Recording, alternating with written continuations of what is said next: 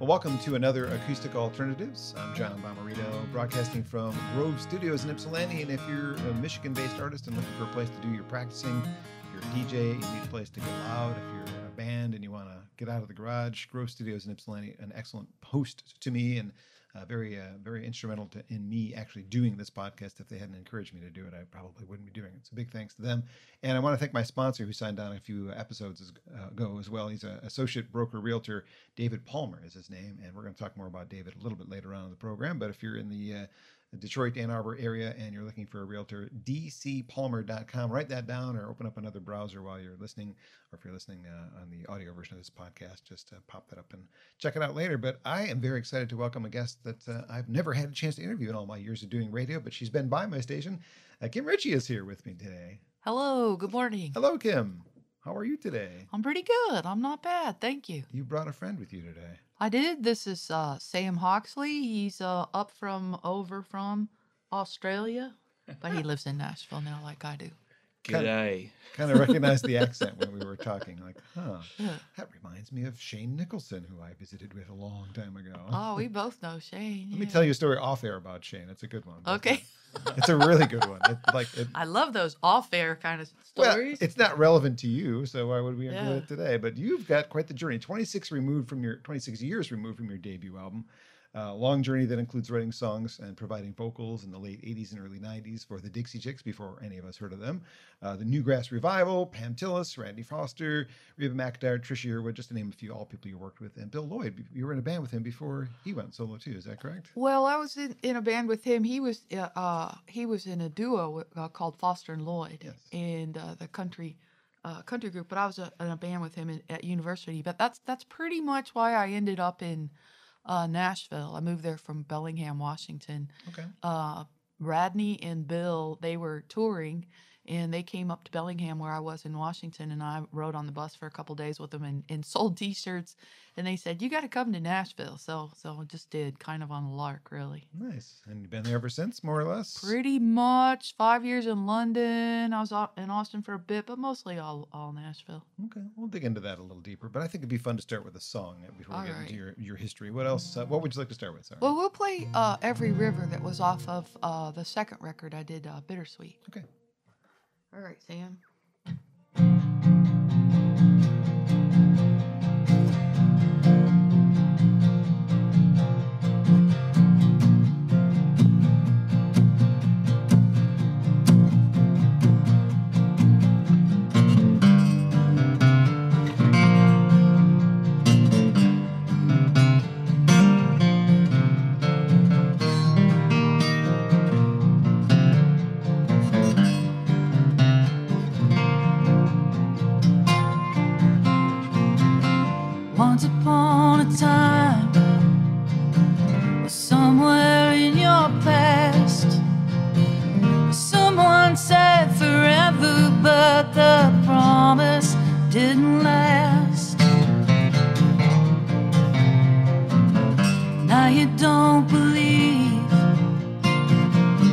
Love is ever true.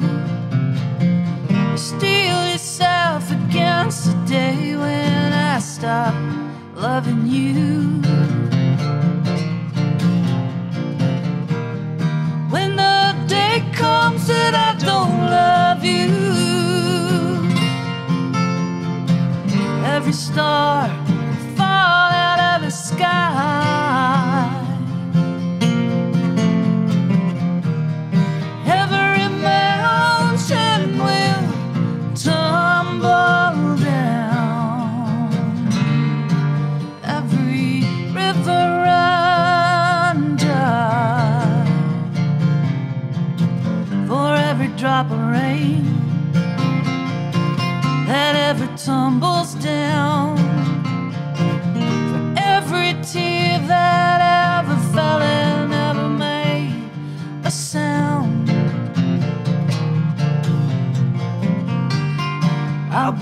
there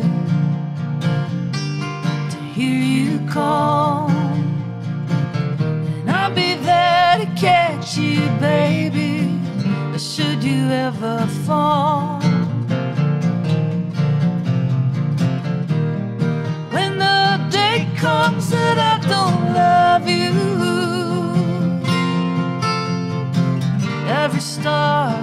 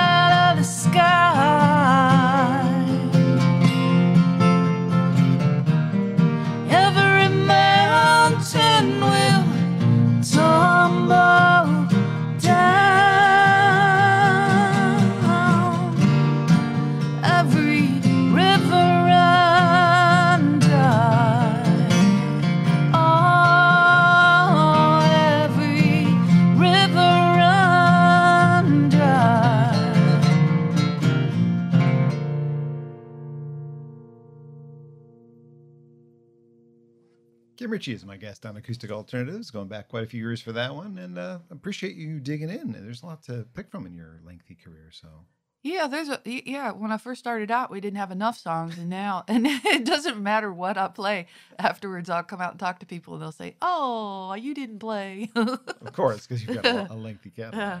Well, tell me about your journey as a young woman and how you discovered music and found it to be a path that you are still on today. What was the uh, reason you chose to? You're still doing it. I mean, well, I'm not sure what else to do at this point, really.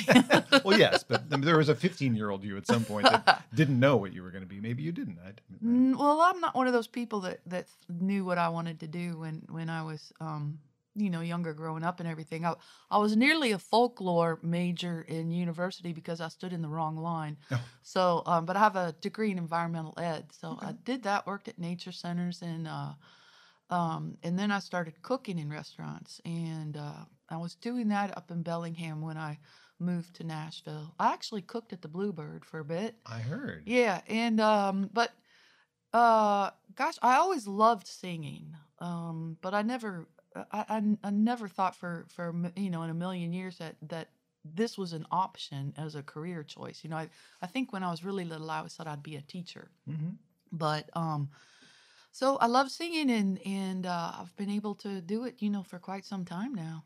You think about teaching music instead of? I mean, at some point, maybe you don't want to tour anymore, and maybe teaching music would be a way to make a living. I'm not good at teaching music. I do some because I don't I don't um I don't have that knowledge.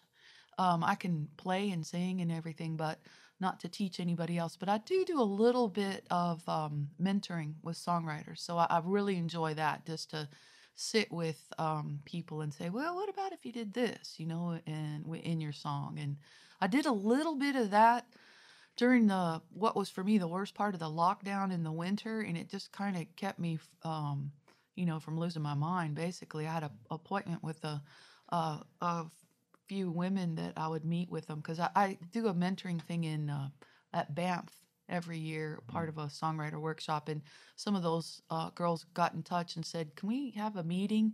And it was just really great to have to be somewhere, you know, at a certain time every week or whatever, and and get to talk with them and and go over songs and stuff. So your friends in high school would be surprised if they looked back to when you were, you know, 12, 15, 14, 16 years old or whatever, that you decided to follow this path. They would have thought you'd have become a teacher or something like that. Yeah, or or yeah, just just wouldn't even know what the heck I'd be doing. So I heard you worked in your aunt's record store as well at some point. Is Well, I didn't work in her store. She had a store. It was my great aunt, and uh, she uh, was in McConnellsville, Ohio. Uh, that's where my parents were. Um, and uh, w- w- when we would go back, uh, my my dad passed away when I was two, so we moved to Dayton. My mom and I, and sister, and um, lived with my grandparents. And when we would go back to visit McConnellsville, my great grandmother, my great great grandmother, and my great aunt all lived in a house together. Mhm. And then my great aunt had a record store in the bottom floor of an old house in McConnellsville, which is a teeny tiny town. And um and I was I was just really little. I was like nine, nine or ten. So I and I had no idea how cool that was that my aunt was running a record store. I mean, also my great aunt, you know, she wasn't a spring chicken, but she was totally, you know, knew what was going on with music and everything.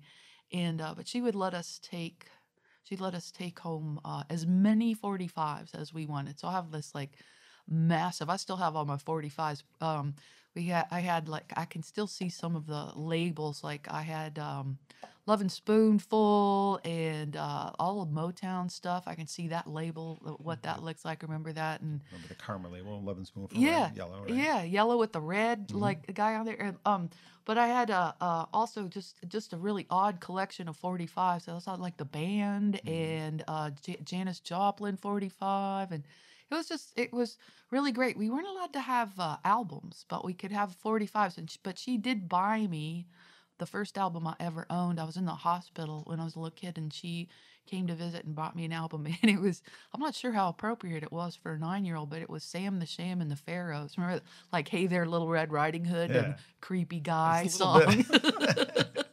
Uh, I'm not sure how you turned out this way. My first album was a K-Tel album called Dumb Ditties. It had all these like, novelty songs on it. So I have a weird sense of humor, but uh, my musical taste, you know, my first 45 was actually a Paul McCartney and Wings 45. See, that's pretty good. Yeah, that's not a bad place to start. But that was before I realized he was in the Beatles. You know, I was nine, eight, nine years old. So. Yeah.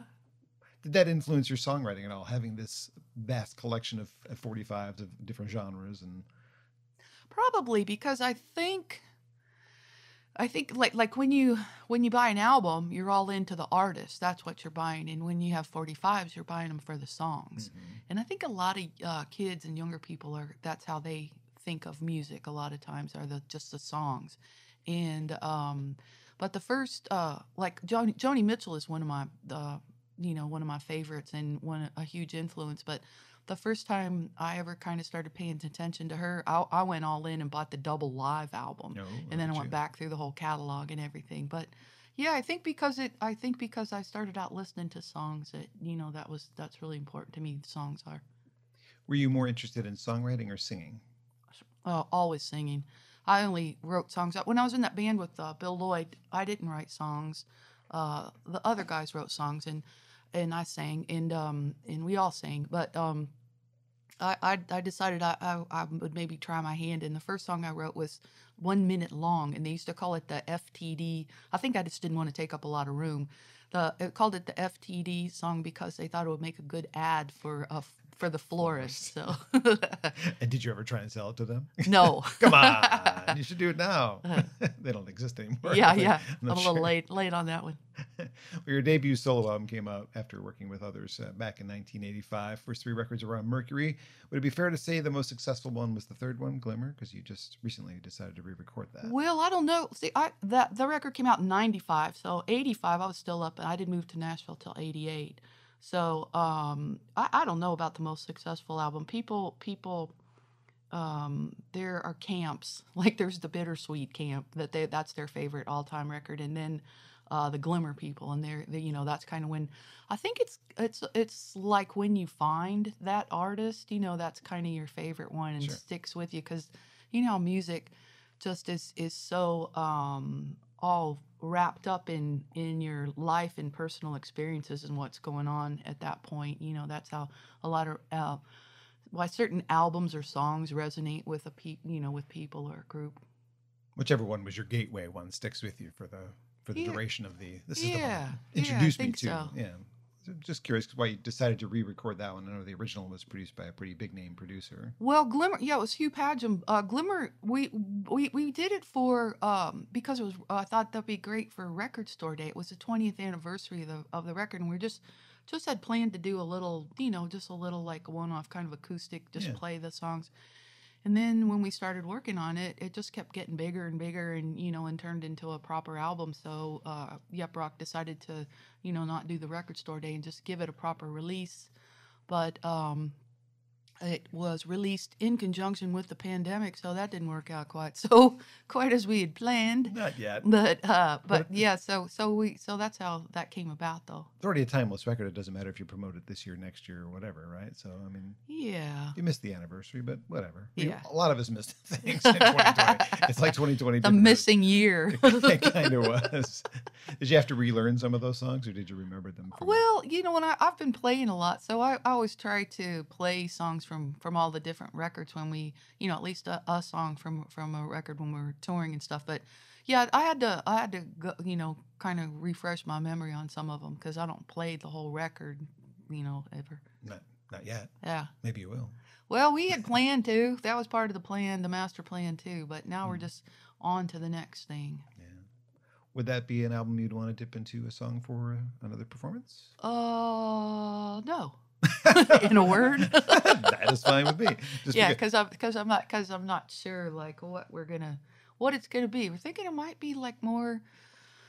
It could possibly be something that's a little more acoustic and just kind of with strings instead of a like an Americana tr- traditional kind of guitar-y thing. So I'm not sure what we're doing quite yet. Okay. Do you want to do another song now from somewhere in your back catalog? Sure, let's see. Um, I'm gonna play. I don't know. I don't think you know this one, Sam. You can just do some. Uh, it's video as well, so you could do some. Smiling. Well, I was thinking more like some movement, interpretive dance or something would, would be good. That'd be great. Okay. What song are you doing? uh, I'm gonna do uh, "Absence of Your Company." It's from Chinese Boxes, and uh, it was in an episode of Grey's Anatomy. Nice. Um, so back in the day. So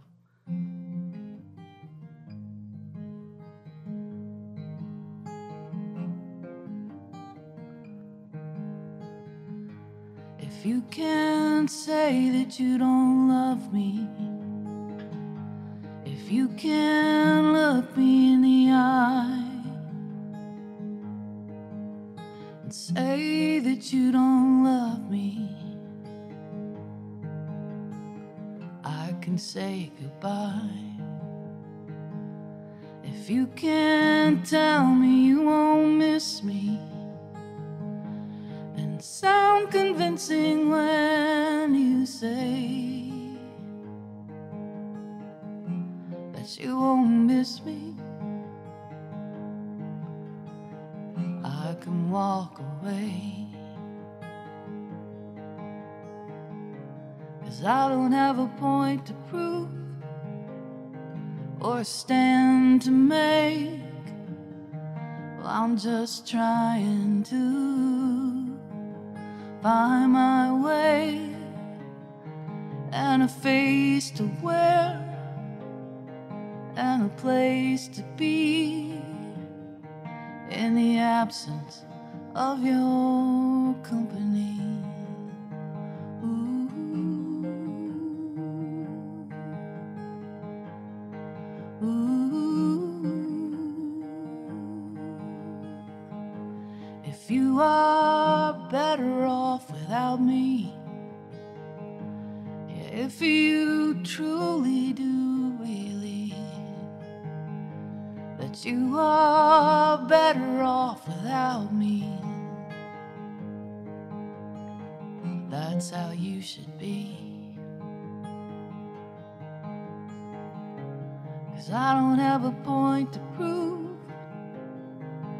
Stand to make.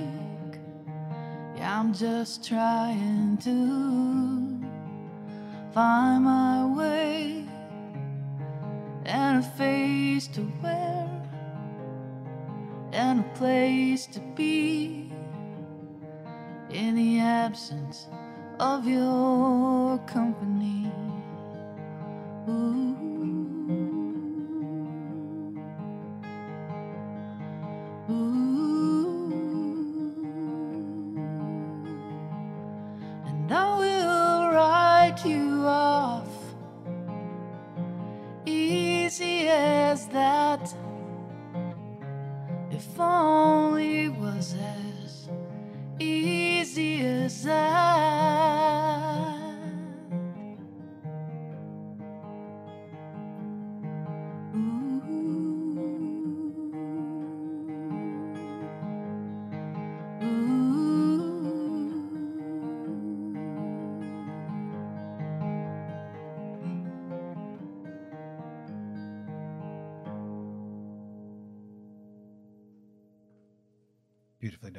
Kim Richey, absence of your company, making me miss a friend. Yeah.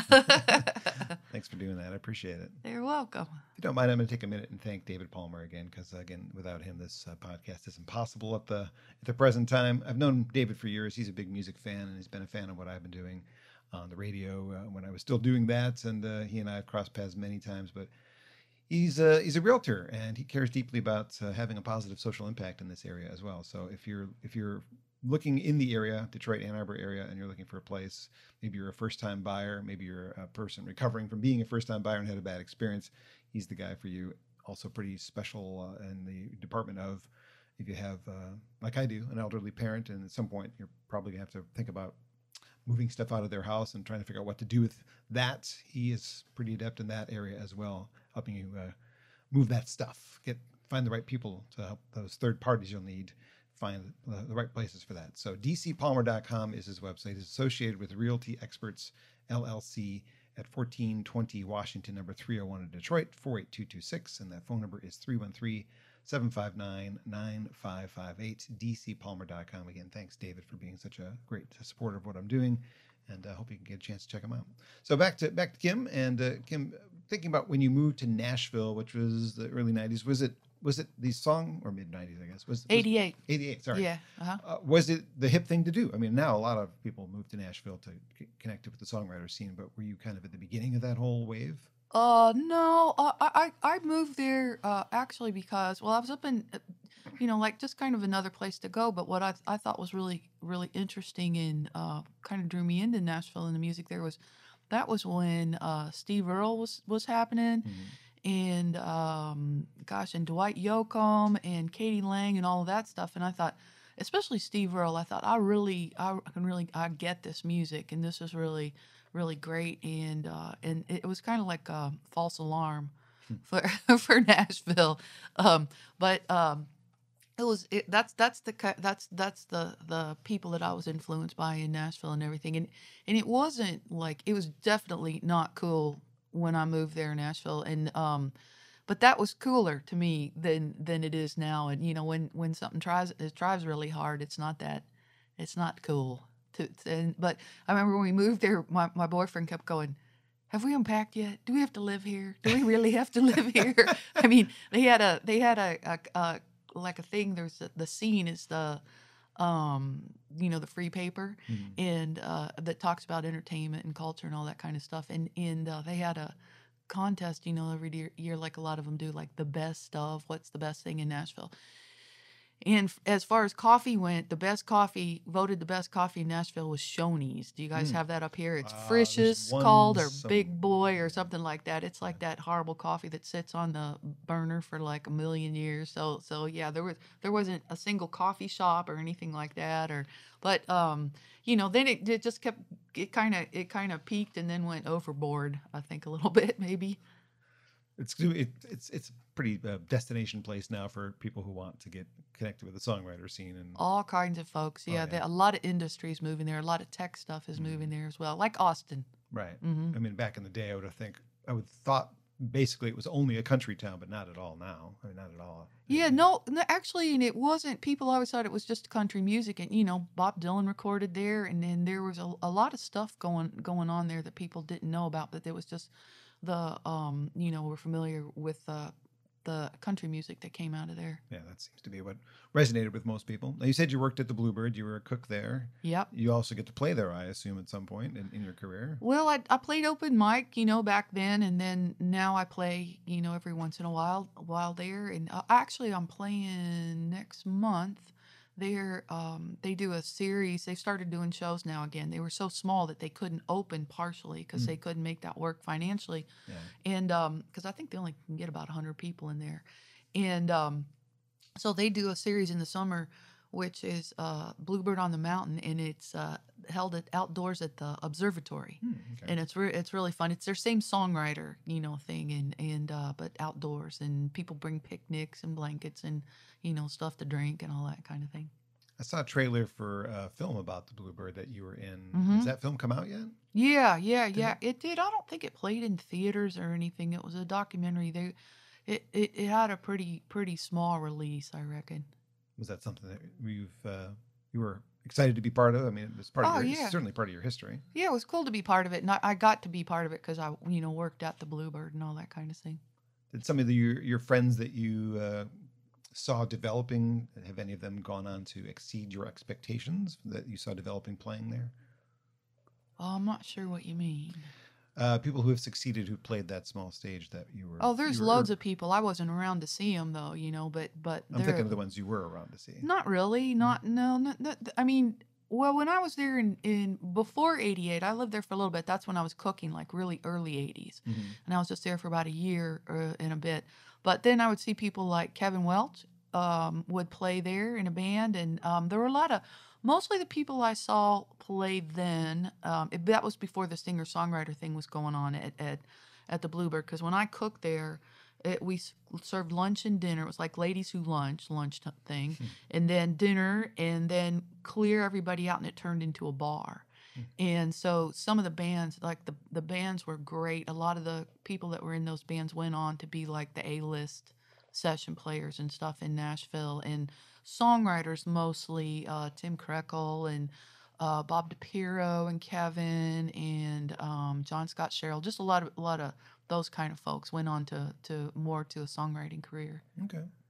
At some point, you mentioned you moved to England. What was uh, what was your reason for moving over there? Well, I was going back and forth a whole bunch because I um I, I had a uh, well I met Giles Martin and Giles came over to uh, do some you know to write some songs and some publisher fixed me up with him and we just really got on and and uh, became friends. So I would go over there and, and work with him some and then got to know a lot of his friends and I met some other people at uh, songwriting camps. Um, like there was this one in France that Miles Copeland put on and and uh, I met you know some UK people there who were still really close friends, and um, so I was going back and forth doing writing and everything, and then um, the publisher over there, Chrysalis, said when your deal runs out in the states, come over here and write for us. So I ended up doing that, and uh, after about five years, I thought, well, it was just um, it's really expensive for one thing, and uh, also I I seem to have I was touring a bunch more so in the states than you know in the UK because of the, just the size factor, and there's a lot more gigs over here, and so I was uh, I was paying a lot of money for some place where I wasn't living, you know, because I was coming so much over to back to the to the states and stuff. Didn't But- make sense. yeah. But I loved it. I, I miss my friends from over there a, a lot, especially like right now since I've I go there a few times a year. So still, so so I haven't been able to see any of those guys for quite some time. Like everybody is in that same Yeah. big boat. For sure. We're missing people like you Yeah. were, like we were just singing about. when you worked with Giles on uh, on Chinese boxes, did you work in England with him, or did he? Yeah. Come, he came. Yeah, we worked we worked over there, and I had uh, some of my friends. You know, it was fun to get have my friends play on the records and stuff. And then I met some new friends who I'm really close with still that, that I met through Giles that played on the record. But yeah, we had a I, I had a good time. I love Giles. He's just he's just one. You know, his dad being George Martin, he could have grown up to be you know some spoiled horrible person, and he's just the funniest, kindest, most generous guy ever. So so yeah, so it was great working with him. Did you work at Abbey Road where his dad worked, or did you did you work well, elsewhere? no, we did work. We recorded another studio, but uh, they mastered uh, mastered the record at um, Abbey Road, and um, so and I and I've been over there with Giles a bunch, so that's that's pretty cool to get to go over there with him because he's kind of in. yeah, bit of a, he's got a little bit of history there, with, Yeah. in his blood, I guess. Yeah. You've worked with quite a few great musicians over the years. How do you tend to pick the people that you work with? I mean, Sam's a fantastic guitar player, from what I can tell, just a couple songs I've heard. Yeah, I don't know. I'm just lucky. I really have uh, been able to work with really great people. Um, another one of my, excuse me, great gu- guitar friends Kenny Vaughn, who's a um, crazy good guitar player. He toured with me on the tour for the first record in, in Bittersweet. He played on Bittersweet too. He's playing with Marty Stuart now Okay. and the Fabulous Superlatives. And if you ever get a chance to see those guys, man, that is a crazy good show. I've heard. So yeah, I've just been I've been really lucky. Will Kimbrough, I've toured you know a bunch with Will, and uh, yeah, I've had some really good bands. Also, the thing too is like you know when I was doing making records and and for a major label like the first three records, um, uh, four records actually, then the record label was picking up all the picking up the tab and they had a ton of money. Yeah.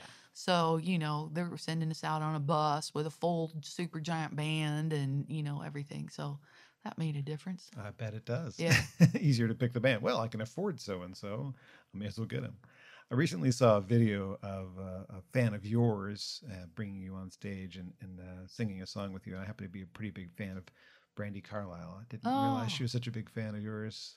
Have you uh, gotten into her world a little bit and kind of watched what she's doing and followed along with her career? Or yeah, she's she's great. She's so she's so generous. She she really is a uplifter. She's just out there helping, you know, bringing everybody else along. Um, yeah, she's she's really cool. I um uh, she was telling me, you know, she knows she really knows all the songs. We were at some uh gathering. There's a festival called the 30A Songwriter Festival in down in Florida, and that's where I I sang with her up on stage. Oh, that was funny yeah.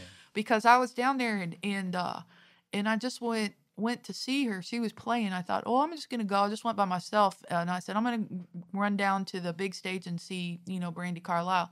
And uh, so I was standing in the, um, they had a like a little pen. It looked like for if you were part of the festival where you could stand in the pen and be closer to the stage. And I was standing there, uh, watching her. And all after her song was over, then she says, "Oh my God, you know, is that Kim Richey out there?" And I was like, "Oh." and then everybody turns around and looks at you, and she goes, "She goes, I'm gonna put you on the spot. Will you come up and you know come up and sing?" And it's like, "Okay." So I had to walk through, like walk through the crowd, and it was funny. It was like I was a boxer or something. You know, everybody in the crowd's going, "Eh," you know, wanting to high five you as you as you go by and everything. But um, but it was it was really it was that was something. And and I played a another show uh with her where she hollered to call up. So ho- hopefully I, I- would love to get to um, do something with her sometime, record something with her because she's such you know such a beautiful singer. Yeah, she is. Yeah. I was actually just going to ask you if you thought about writing a song with her since she's such a fan of your songwriting. I'm sure she'd be thrilled to do it. Well, hopefully we'll get to do that at some point. She's just like crazy busy right now, and then you know with that thing that Yeah. happened, you're kind of you're kind of you're kind of in your own area. Yeah, I watched a bunch of her shows from her compound during the Uh-huh, pandemic, uh-huh. so watching the twins Yeah. and her perform. Those guys are so sweet too. The They twins are. great. Aside from just being crazy good, they're they're really really nice people as well. I've had the chance to interview her, and, and they've been always very kind. And they remember me because we have the same haircut, I think. Maybe That's why they remember me. I'm not quite sure. Uh-huh. who've, you, who've been your favorites to work with over the years as far as songwriting and performing? Oh gosh, I don't I don't know. Like I've written with a lot of you know a lot of different people. I don't know that you would know any of those folks. They're just you know mostly Nashville people and friends and stuff. And but that's of touring. I was I was saying to t- to Sam, um, you know I've toured with a, a lot of really you know mostly everybody's pretty nice. Mhm. And but the Hall of Famers are the Indigo Girls. They are just so flippin' nice and um they they just do really good work too. They kind of they don't just you know pay lip service to to causes and stuff like that. They really are doing a lot of good uh, good things. And um, I remember when we toured with them the first time, I was in a trio and we were opening up shows for them and.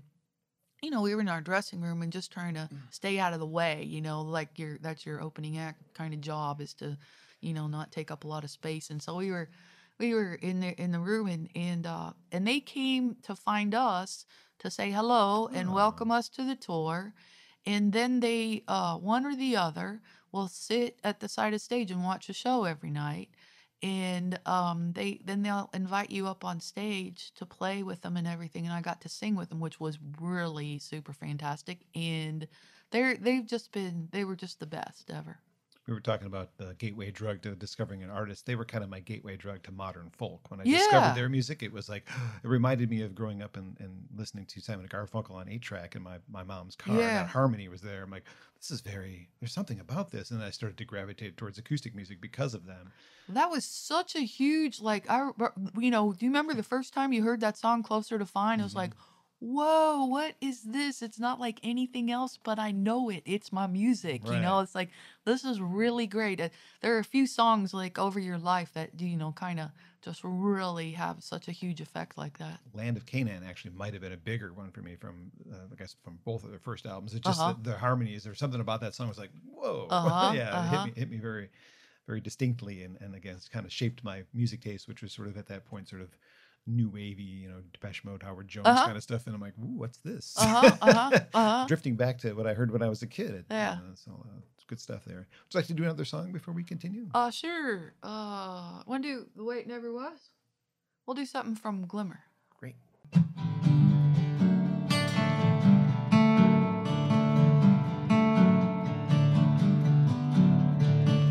Oh no, here we go again. You take me back to way back when? Well, I gotta tell ya, I gotta say, I got over yesterday a long, long time ago. I cut it loose, maybe you should too. You know,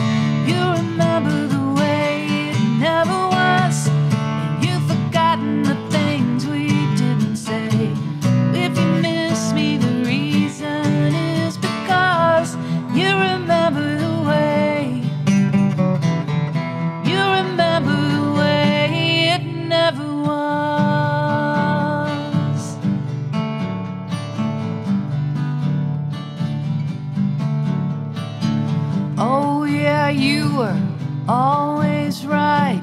We didn't argue, we didn't fight. It was hearts and flowers, true romance.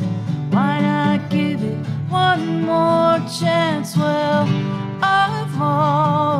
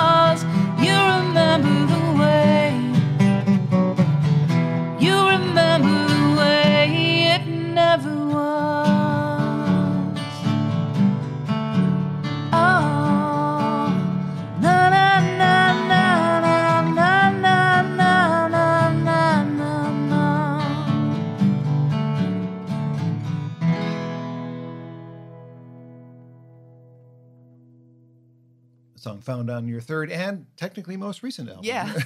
most recent release uh, from, from Glimmer. Uh, Kim Richey's the guest today on Acoustic Alternatives, and I'm very grateful to have her here today. Uh, quite honored uh, with your company and Thanks for having us. Sam's as well.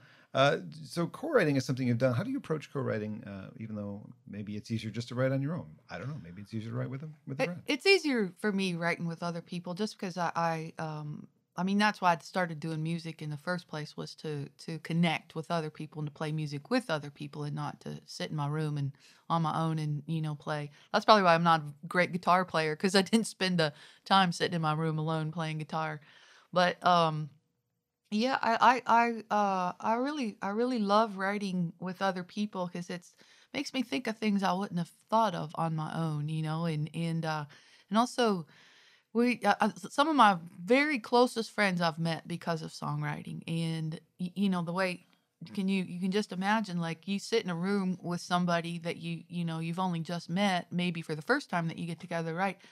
And immediately like right off the bat you're you're talking about really personal things you know in the guise of it's just a song you know kind of sort of thing but you get to get right into talking and when have you ever met somebody for the first time and then you sit in a room and just talk and play music for like you know four five three four whatever hours so so um i really i really really like that yeah it, it's just a it's a great creative thing for me too. Left to my own devices, I'm I'm pretty lazy person. You know, I'll Hmm. think of all kinds of other things to do, but I get ideas for songs um, on my own a lot, and and that'll be, you know, um, I'll just all of a sudden I'll think, oh, I'm gonna play my guitar for a couple minutes, and I'll just you know sit down and maybe something will come when I'm not sitting down going, ee, I'm gonna try to write a song, and then then it seems harder. Like you put all that pressure on yourself, and it doesn't make it easier; it makes it harder. Mm. So I try to come up with ideas, and and I don't um, be too hard on myself when I can't, you know, when I don't have anything. I just say, okay, I'll go do something else. Are you generally writing about your own personal experiences, or are you writing just like, oh, I heard a news story the other day, and that made me think of this? All both, all Both. kinds of stuff. A lot of stuff is really personal, and and you know, and other things are you know uh, ideas from mu- movies or um, books, or you know, like overhearing somebody in a coffee shop, you know, and just all, all kinds of things. Or a lot of times, I think it was Harlan Howard said that you know the best uh, one of the best tools for songwriting is if your songwriting partner is just broken up with somebody. So it's you know from other people's experiences you can get songs too. Yes, one of the biggest albums of the last decade was uh, Adele's breakup album. Right? Yeah. 20, it's all you know, breakup songs. People relate to that, I guess. It's one of the more uh, relatable experiences. Uh, as far as the people you've worked with and haven't worked with, do you have a wish list in your head of people you'd like to work with, songwriting wise? Oh, songwriting wise, um, I would like to write with Brandi. That would be fun. I think Yeah. we, I think we would get some good stuff. And also the twins, they are super good songwriters. I don't know if anybody knows that. Well, they wrote the story, or at least Phil did, right? Well, yeah, and and uh, also they did the um, Tanya Tucker. They wrote Oh, some yeah. really great songs on there too. Right.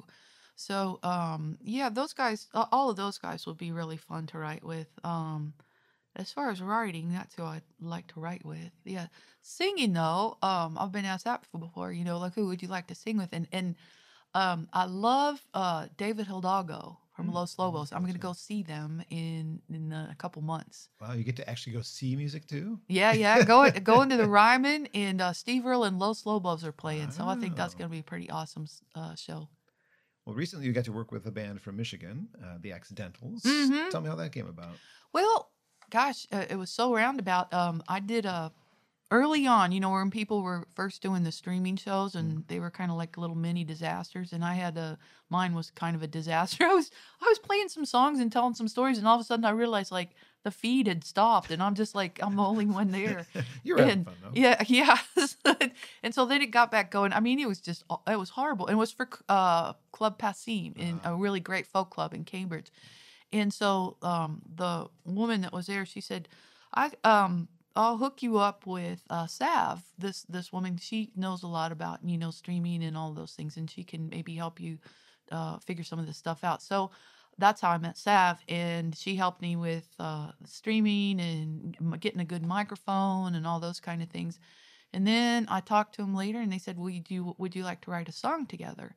And so um, it was over Zoom, which I really do not do very well trying to write over Zoom because you can imagine the like you can't play together, and it's hard to to to, show somebody something a lot of times. And but we we came up with a song that ended up on their uh, um, uh, EP Mhm. and Time Out, I think it's called, uh, on their EP. And so we did that. And then uh, they also invited me up to play uh, for the Folk Festival in Ann Arbor. So I came up and played with them on that and we streamed from the Ark. So that was pretty awesome. I'm going to do some more shows with them. We, we're working on some stuff coming up. We've got a Bluebird show in the future together. And then we're going to do a bit of a tour together too, I think. Great. Yeah, they're so ridiculously talented, They and they are. work, work, work, work, work. And nice people as well. Yeah, they sure are. Sweet. You were actually the first show back at the Ark after it opened, and uh, I have to ask how that was because there must have been some crazy emotion in that room. Yeah, it was great. Yeah, it was really, you know, a couple people came up and said, you know, certain songs that they cried during those songs and and Mary was so kind to us when she introduced us and and everything and and uh it's just really it's really great to be back to these places, especially there are certain you know clubs that I have a connection with because I've played there a lot and you know and I recognize people that come to see me and and all of that stuff. So it, that have been coming for years. So it was it's re- it's really it's really something to be back out and playing for people again. Yeah, post COVID, what was what were your first gigs back? What are the, what were they like? I'm like, were they thinking, do I know how to do this anymore? Totally, to- that was the major thing. Is like, uh, uh, and and it's funny because I played uh, at a art center in uh, Greenville, South Carolina. That was my last show before the COVID thing hit. Mhm. My first show back was Greenville, South Carolina, the art center.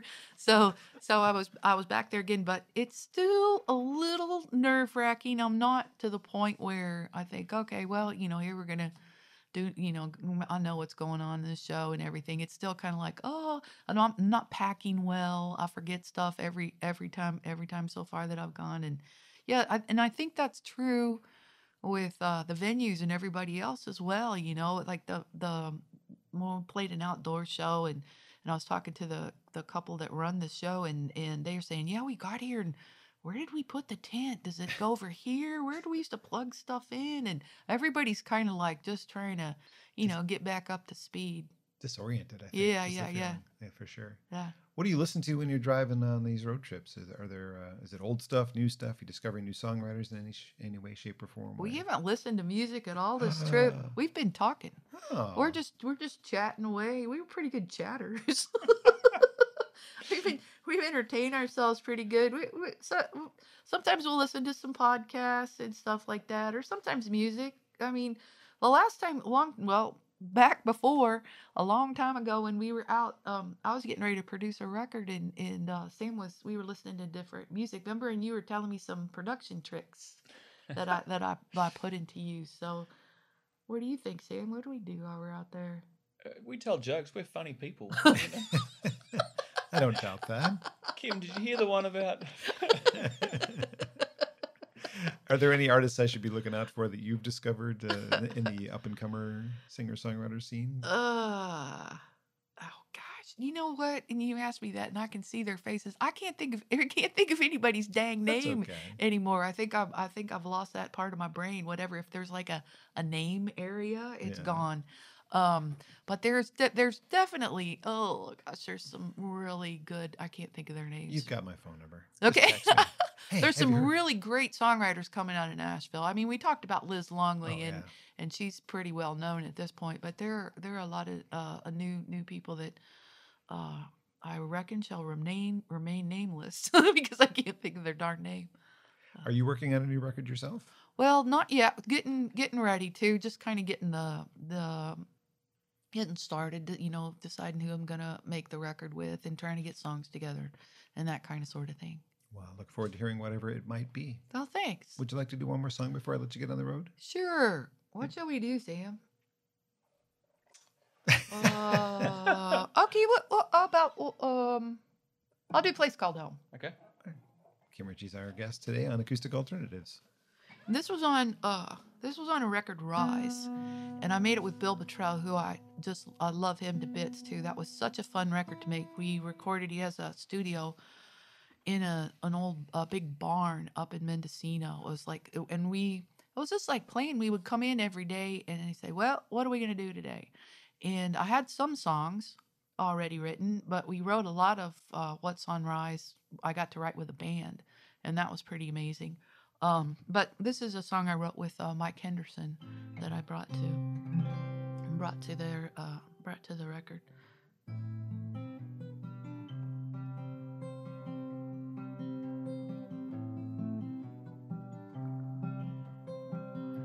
If you can say that you don't, that's the wrong song. I'm playing the, I'm singing the lyrics. I was like, that doesn't melody doesn't go with those chords.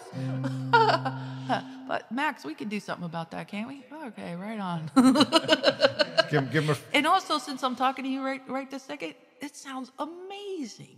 It's so nice to sing to. So thanks. All right, let's see. Let me try to sing, sing the right song. I got it now. Give him a clean start so that he can edit it in. Clean start. You ready?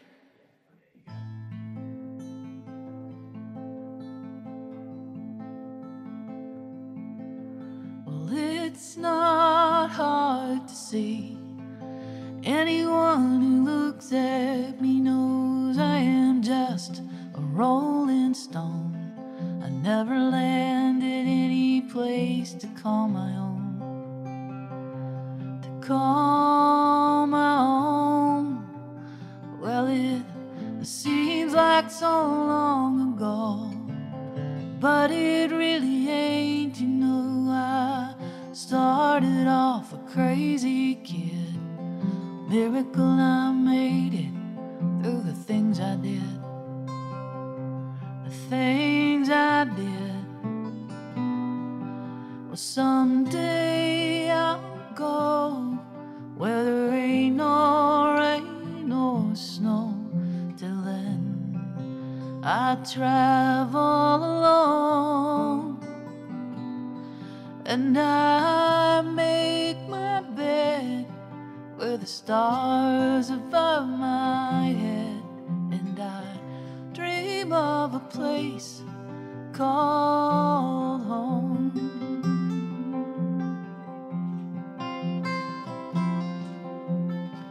I had a chance to settle down, get a job and live in town, and work in some old factory.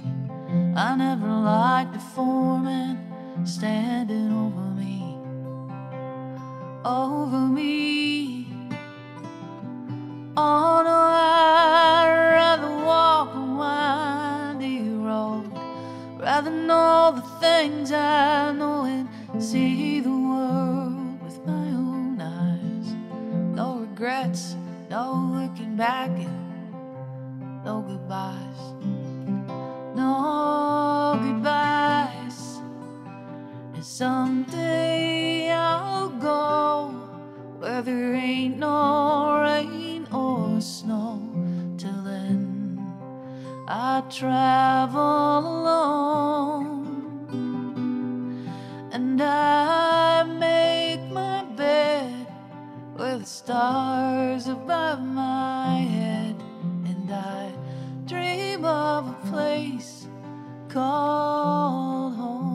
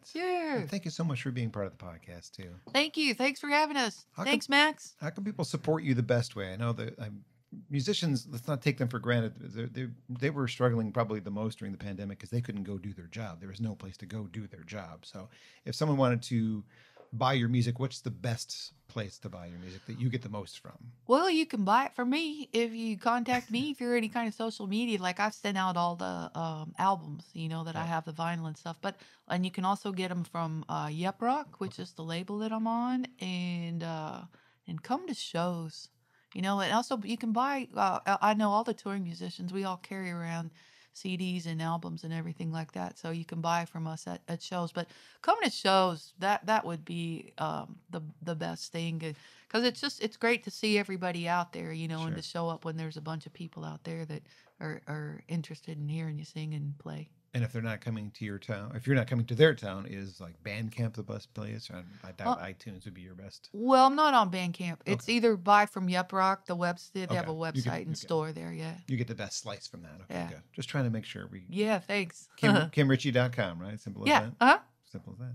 Well, DCPalmer.com, I want to thank David Palmer again for being a sponsor of the podcast. He is the reason I'm able to do this for a few more weeks until I find another sponsor.